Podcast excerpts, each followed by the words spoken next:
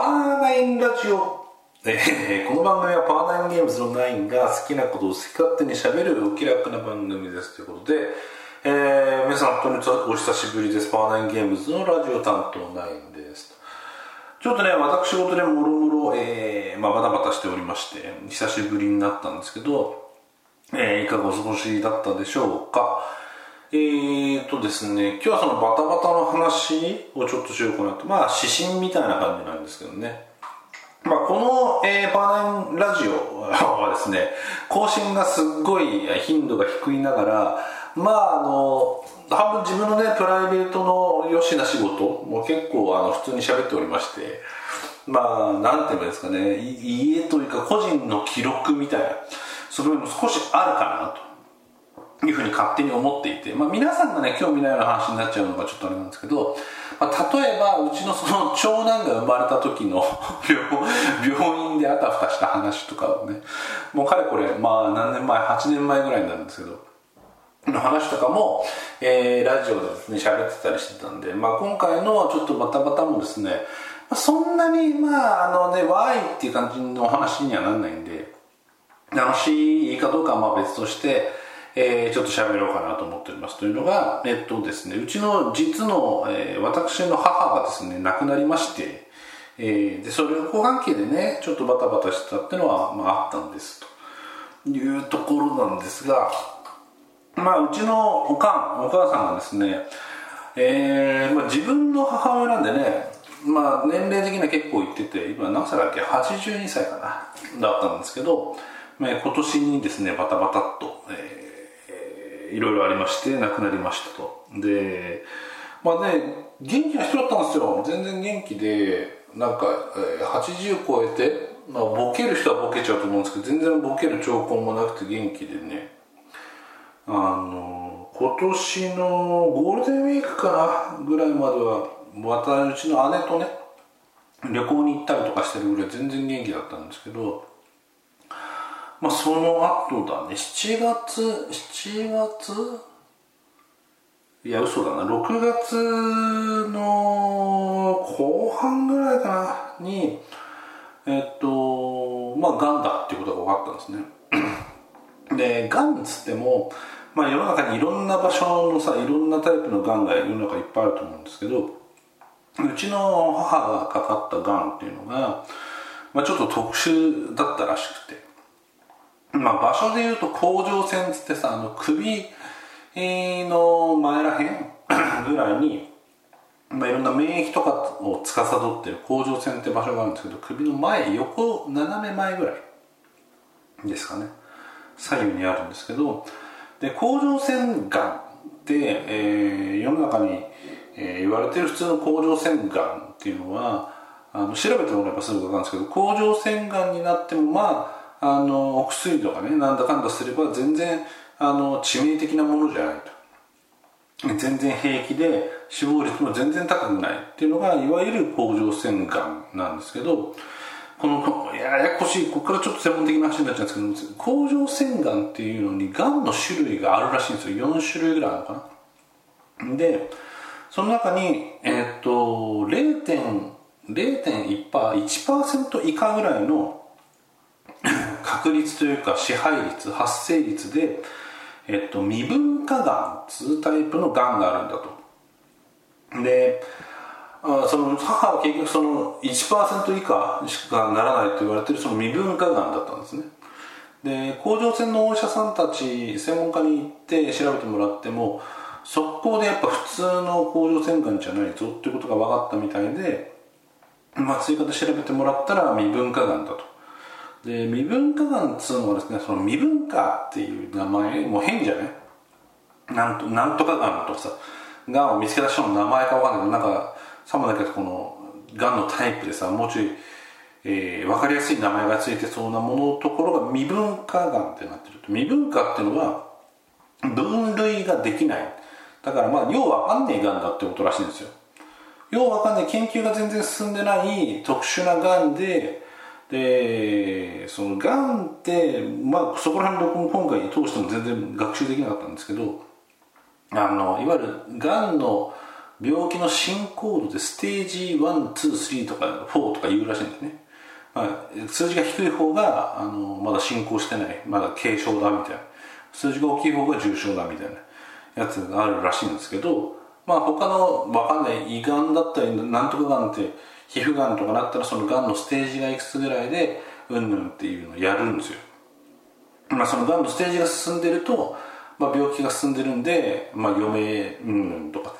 逆にステージが低いとあの全然治せますよみたいな話だったりとか。出てくるみたいなんだけどその甲状腺の未分化がんっていうのは、えー、その甲状腺の未分化がんでしたって分かった時点でステージ4だっつうんだよね。そのいやもう本当にねあのなんですかねガチャガチャガンガチャで言ったら SSR を一発で引いちゃったみたいな話なんですけどもあのね二次二次回転しちゃったみたいなことですよね。テレビ事業で言うとね。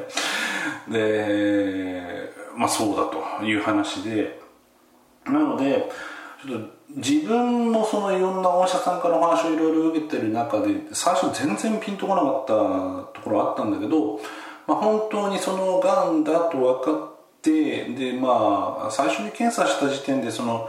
がんかもなみたいに言ってから23週間経ってたかなっていうのはあるんだけどあのまあ、その23週間の間に転移もしてるわ進行も随分してるわみたいな検査結果だったりとかしてね。でまあその時はまだあの母全然元気に動歩いて動いて食べて飲んで全然元気にしたんですけど、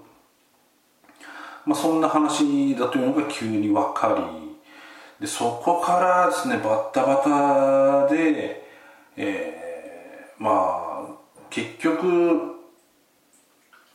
まあ、病院もなんか他のとこ見てもらったりもしつつ、えっと、7月の24日に、えー、他界する。形になりましたと。はい。でまあそうね早かったんでだから6月の後半からなんでね6月後半中盤ぐらいかな。そう分かってから1か月半ぐらい本当にねそれまで元気にしてたのに急速に悪くなってやっぱそういうがんなんだなんでしょうねきっとね。えー、っていう形になったんですよね。うんだからまあ、今ちょっとねさすがにもう落ち着いてきてるんですけどその病気が分かってから病気の進行の速さもそうだし状況がもう本当に1週間ごとにパッパパッパ変わってね、えー、っていうのでも目が回るような状況だったんですけど、まあ、ちょっとそんな感じでしたと。うんうちの母自体の話で言うとすごいねあの面白い人だったんですよねその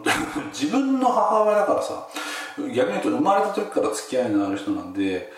あの母が特殊に面白い人間だということに気づくのに随分時間がかかるわけですけどもまあいやあのね本当はねその病気になってからいろいろ母の経歴をね本人の口からいろいろ根掘り葉掘り聞いてメモ取ろうと思ったりしたんだけど、まあ、それがかなわないぐらいの速さでこう病気が進んじゃったりしたんですけどまあ82歳なんでねまあかなり、まあ、昔の人なんだけどその年だっつうのにそのね、えー、若い頃母が若い頃よくわかんないけど材木線木材線っていうの？あの本当に、えー、輸出入してる材木？木材線にと船員としてなのかな補助としてなのかな乗り込んで海外旅行をそれでしてたって言うんだよね。母の若い頃っつったら82歳の人の若い頃なんでもう60年前とか70年前70年前は言い過ぎ？ぐらいですよ。なのでもう本当に海外旅行がまだ一般的にかって言われたら怪しいぐらいの時期だしもう本当に飛行機に乗って旅行するなんてすごいお金貯めていって物価ね円ドルの差もすごいひどかった時期だと思うんで360じゃないかな多分。かなり海外旅行なんか難しかった時期だと思うんですけど多分海外の憧れが強かった人でそんなんですごい海外に明るい人だったんですよね。本人も英語は日常会話以上にできたしなんか話聞いたらフランス語イタリア語あたりも日常会話ぐらいまではできるみたいなこと最後の方言ってましたね。それを実際ねあの母が喋ってるっていう 場面に僕はまあほとんど出くわさなかったですけど、まあ、できるっぽい感じでしたね。すごいその 普通の人じゃない感じなんでね独特な人でしたね。で面白いのはそういうなんかさ海外まあ言い方悪いちょっと言い方悪く言うと海外かぶれな感じでさ海外が最高なのよみたいな人とかまあいますけども全然そういうのなくてなんかすっげえ普通のね押し付けるところのない人だったっていうのもすごい育てられる側としても良かったんですけどね。いろんなね多種多趣味というかなんか物作るのが多分好きだったんだと思うんですけどあの編み物でねなんか作ったりあと、まあ、我が家はねあの途中で僕が大学の頃にすごく大きく家が家あの経済的な意味で家が傾いてぐちゃぐちゃになるんですけど、まあ、その前までだとあの趣味としてあのステンドグラスを作るやつとかね。だからその昔の家はその母が作ったね大きな大きなっつってもどんぐらい？1メーターないぐらい直径の、えー、ステンドグラスのシャンデリアみたいなのを母が作ったりとか。あとステンドグラスでさあの海外の教会とかって窓にさステンドグラスあったりするじゃない？で日本ではそれ無理なんで木枠でえー、どんぐらいだろう？1メーターかけ1メーターかけ0.5メーター？もうちょっとあるぐらいの木枠の中がステンドグラスで描かれた窓ガラス的な絵？ステンドグラス絵みたいなものを母が作ってたものをねあの家の中で飾ったりとかしたりしてましたしあとねな本当にいろんなことやってたんだな。英会話教室の先生もしてたしあとは彫金だね。彫金ってあの指輪とかピアスとかを銀細工で作ったりみたいなやつね。もやってたしもう本当にねなんか物作るの好きで小説読むの好きででも小説って言ってもその時代小説とかねすごい堅苦しいもんじゃなくて あの母と一緒に僕が楽しんで読んでたのはあれでしたね。もうもうお亡くなりになってますけど栗本薫さんの「グイーンサーガ」っていう そのバリバリファンタジーものですね、えー、とかを一緒にリアルタイムで読んで新刊出たら回して読んでみたいなことしたりとかしてましたね。まあそれねすっげえ面白い独特な人だったんですよね。でなんかねその海外に旅行するぐらいなんで、まあ、その若い頃のなんかねあんまり言えないようなやばい話を教えてよって昔聞いた時に言ってたのはあの当時のアメリカとかってヒッピー文化とかがあったから、まあ、そういうのもね体験してきたわよみたいな話とかはね普通にフランクにしてきましたし。あと海そうだね。でも全然日常でその海外云々みたいなのなくてね。なんかいつも作ってる感じ？もしくは本読んでる母でしたね。あと面白かった話だと母は泳げなくて。冷静に考えると泳げないのに木材船乗って船で海外行ってたってどうかって感じですけど泳げない人だったんですよ。でただその一回家族旅行でどっか行ってスキューバダイビングを挑戦しようっつってみんなでスキューバダイビングの挑戦をしたんですよね。で母もスキューバダイビング泳げない人が挑戦をしたんですけどあスキューバダイビングってあのボンベ背負って口に当てるから、まあ、溺れないはずなんですよ。口にね酸素が常にあるから。だから泳げなくてもいけるだろうとかで多分うちの親父があのご了承して母も参加したんだと思うんですけどあの泳げない人がやるスキューバダイビングってめちゃくちゃ面白くてあのボンベから空気をねブーって入れて、えー、大きなそのゴーグルつけて潜るんですけど僕とか姉とかは普通に泳げるので潜ったらなんかさなんていうの？普通にあのゆっくりした平泳ぎみたいの海中でね水中でするわけですよ。ね、まあ、それが普通だと思うんですけどうちの母親はそもそも泳げない。泳ぎ方が全然ピンときてない人なんで 海中でそのってんだよね。意味が分かんないと思うんですけど立ち泳ぎっていうのを意識的にしてるわけじゃなくて海中にスッて立ってるんですよ。それをなんか手をひらひらってすることで立った姿勢のままスーってこう立った辰の落とし子みたいなものが 人間サイズの辰の落とし子みたいなものがあのスーってお湯と遅いんだもんそれが速度が。そんな感じでね海中散歩をね楽しんだりとかしてましたね。であの 泳げないけど海中水中はさもう本当に空気も来てるしゴーグルもしてるからあの別世界に水中世界として楽しむらしいんだけど後で聞いたらね。あのでも水中海中からさどっかであの船に戻んなきゃいけないから上がるじゃない？でパッて顔が出るとなんかわかんないけど泳がなきゃって気持ちになるらしくてここ水中だったって気持ちが強くなるらしくてわたわたわたわたってなんかね溺れるんですよ。口に酸素がね次来てるから溺れることはできないんだけどなんか変な軽いパニックじゃないけどまたまたまたまたああ泳がなきゃみたいになってね暴れたりとかしてねすごいね面白かったですけどね。そんなんもありましたね母の話。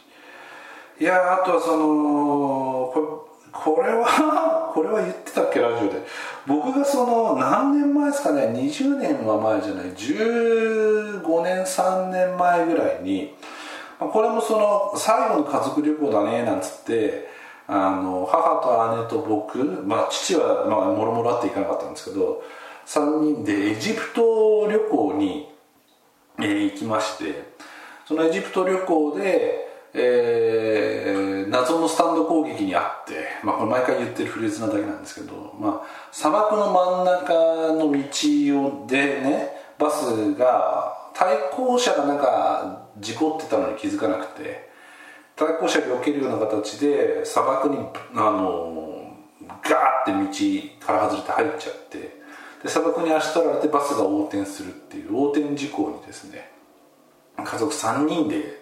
重くそあって。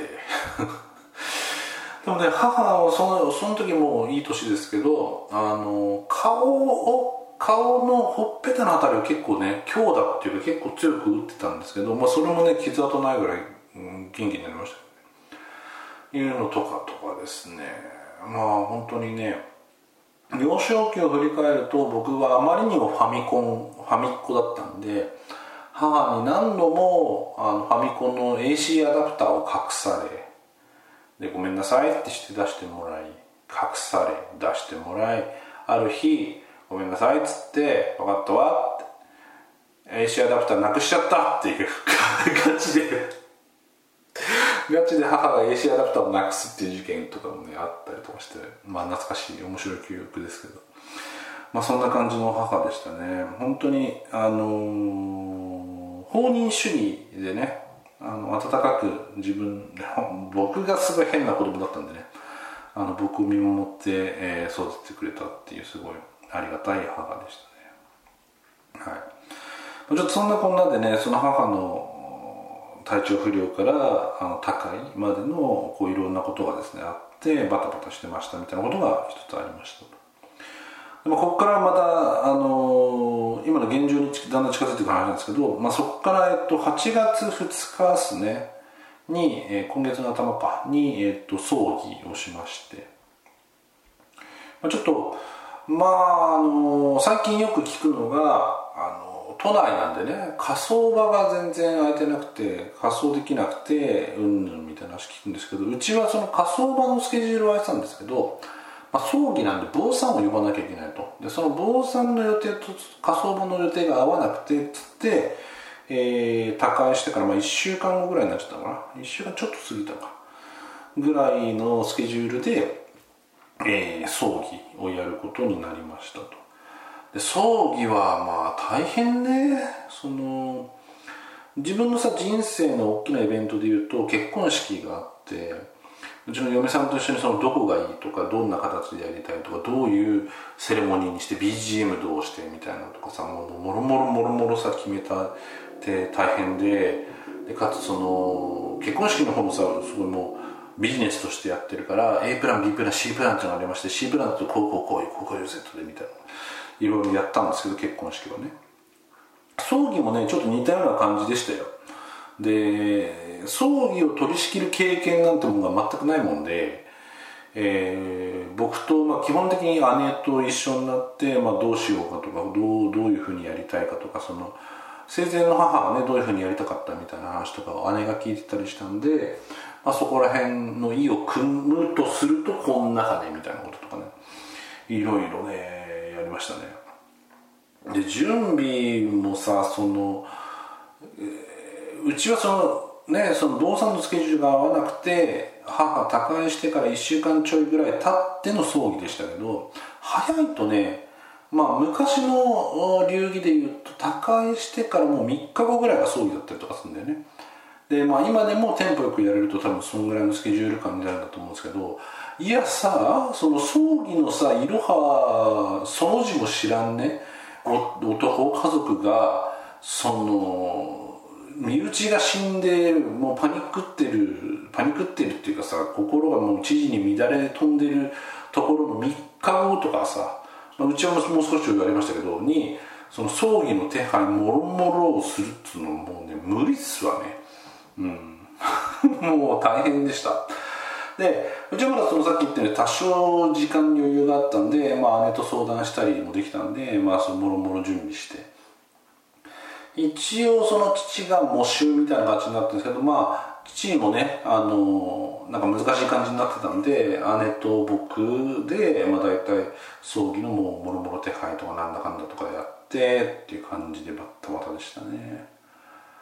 で一応そのうち墓寺に墓があって、えー、何々家の墓ってうちの墓がね。なんでその坊さん呼ばなきゃいけなくてみたいなその手配をしたりとか。でうちのその坊さんのお寺が、えっと、宗教でいうと全然今回調べてたんだけど、えっと、臨済宗っていうあの禅宗だね。禅座禅を組んで悟り開こう系の宗教なんですけど臨済宗で。で臨済宗の坊さんに来てもらってその葬儀でお経をあげてもらうんですけどノーム知らなかったので臨済宗ってお経をあげてる途中で、あの、んにゃんにゃんのの途中で、カーっていうね、ちょっと弱い木だったら消し飛んじゃうような やつをやるんだって。で、その前知識がなかったのよ。で、葬儀なんてリハーサルもなんもないからさ、その当日の現場でさ、あのお経を聞きながらなんかいろんなことを考えてる最中に急にさカーっていうのが来てでうちのちっちゃい子とかはさマジビビりしちゃってさうおーってあの びっくりしたみたいなのを小声で俺に伝えてくれたりとかちっちゃい子とかはねうちのおかんにしがみついたりとかいう感じのねあのびっくり感でしたね。あれはびっくりしましたね。もうちょいもうちょいなんか予告とかないですかね？って気持ちになりましたけど、まあ、そういうこともね全てがねあの びっくりびっくりですけどね。そんな葬儀があってでっていう感じですね、まあ、そこら辺バッタバタやってましたっていうとこですね。でまあえっとこの収録自体が遅くなったまあ、言い訳としてはね一つの母の話がありましたっていうこととあとまあまだ全てが片付い片付いたというかね日常に戻ったわけではなくてえー、次は四十九日ですね。いわゆる納骨がありますと。でうちはそのさっき言ったように墓がお寺さんにありましてあの平林寺っていう寺なんですけど、まあ、埼玉新座あたりにあるでっけえ寺で臨済宗のなんかよくわかんないんだけどなんか松平家のなな誰々が入ってるらしいんですよね。あの墓もあるらしいんですよね。でそこのまあその団家そのお寺さんのとこの末席みたいなとこに入ってるんですよね、まあ、よくわかんないんですよそれが。その先祖代々の墓じゃなくて実は父があの何かの縁で、えー、墓がなかったんだね。うちのお親父じゃないな。うちのじいさんが次男かなんかでもともとの先祖代々の墓には入れない入らないって話になってじいさんが早く死んじゃってでじいさんその時どうしてたのかな墓。墓入れてなかったのかな。それともどこなんか適当なところに預かりしてたのか分かんないですけど、えー、っていうような状態がしばらくあってうちの親父が、えー、ちゃんと親父が成長してとか社会人になってから何かしらの縁でその今のお寺さんの檀家になってそこに墓石も作って墓作ったって話なんですよね。うん。で、まあ、そこがね、まあ、いいお寺なんだけどさその 林なんだよね。すごい樹齢何年か分かんねえみたいなさドカーッと林があって。でしかもその場所がねなんか昔の文化財扱いになってる伸び止め用水っていうその用水地がありましてでその伸び止め用水と併設されてるんだか、まあ、場所が食い合ってんだかかなんかしてるんですよ。で今年の夏暑かったじゃないですか。で、えー、伸び止め用水の一角っていうことは要するに水ため池的な水用水があるんだよね。林の中に。これ何が起こるかの考えいい人にはもう分かったと思うんですけど、えー、出しっぱなしの水があって、えー、森林がある場合に何が起こるかっつったら蚊だよ膨大の膨大なレベルの蚊がいるんだよ。でその葬儀をしてお坊さんとか挨拶に行った時とかそのお寺行って自分たちのねその何々家の墓のとこ行ってきたんですけどその林を抜けてくにあたってさその虫除けのスプレーをきっちりして入っていくんだけどこうその林の中を坂を上がっていくんですけど歩いてね手振ってるとその俺が普通に振ってるだけの手に虫が当たんで蚊が当たんで明らかに蚊が。もうねやばいっすわ。もう。最近はね都内とかあんまり蚊が少なくなってきたっていうそれはあのなんかさ出しっぱなしになってる水池みたいなさちっちゃいもんでも極力なくしてボウフラをなくなくそうとかいろいろやってるんですよね、まあ、その一環でだいぶ減ってきたとは思うんだけどいやダメだ平林寺はダメですすっごいっすわ。もう自然大自然の力を感じる。大自然の蚊の力を感じるやつでした。でまあ、その長年ね長年って言っても言い方あれだけど結構放っちゃってあるんで、まあ、雑草取ったりなんだりとか準備をしてでえっとまた来月ですかね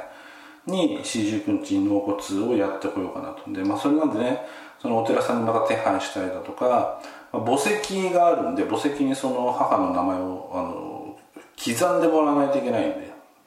石に刻むなんてことないですからね日常ね。まあ自分も自分でしないですよ。石屋にお願いしてやってもらうんですけど。とかまあなんかそんな感じのことをね延々やっておりました。はい。ということでまあちょ完全にね指針ですしこれは母の話って話になるのかな。いう感じの回になりましたけども、まあ、こんな感じのことをですねちょっともろもろしておりましたと。いうことです。ちょっとまあ次回もちょっと指針みたいな話になっちゃうんですけどこうなんかね比較的どっちかというと気分の落ち込むようなね母のその葬儀の話がメインになっちゃったんですけどまあえっとこの更新がなかった間にやったことはそれだけじゃなくて北海道旅行にですね先日まで行ってましてその話とかもね次回ぐらいにしたいかなというふうに思っております。でまあ次回その北海道旅行の話となんかせめてね今回ゲームの話一切出なかったんでゲームの話を何らかの話まあアーマードコアの話でもいいですし まあ何の話でもいいんですけどあのポケモンカード GB の話でも何でもいいんですけどちょっとゲームの話も盛りあのもう一回ねちゃんとやりつつ北海道旅行の話とかを次回したいかなというふうに思います。はいというわけで、えー、流れたねお耳をお貸しいただきありがとうございました。お相手はパワーナインゲームズのラジオ担当ナインでした。というこ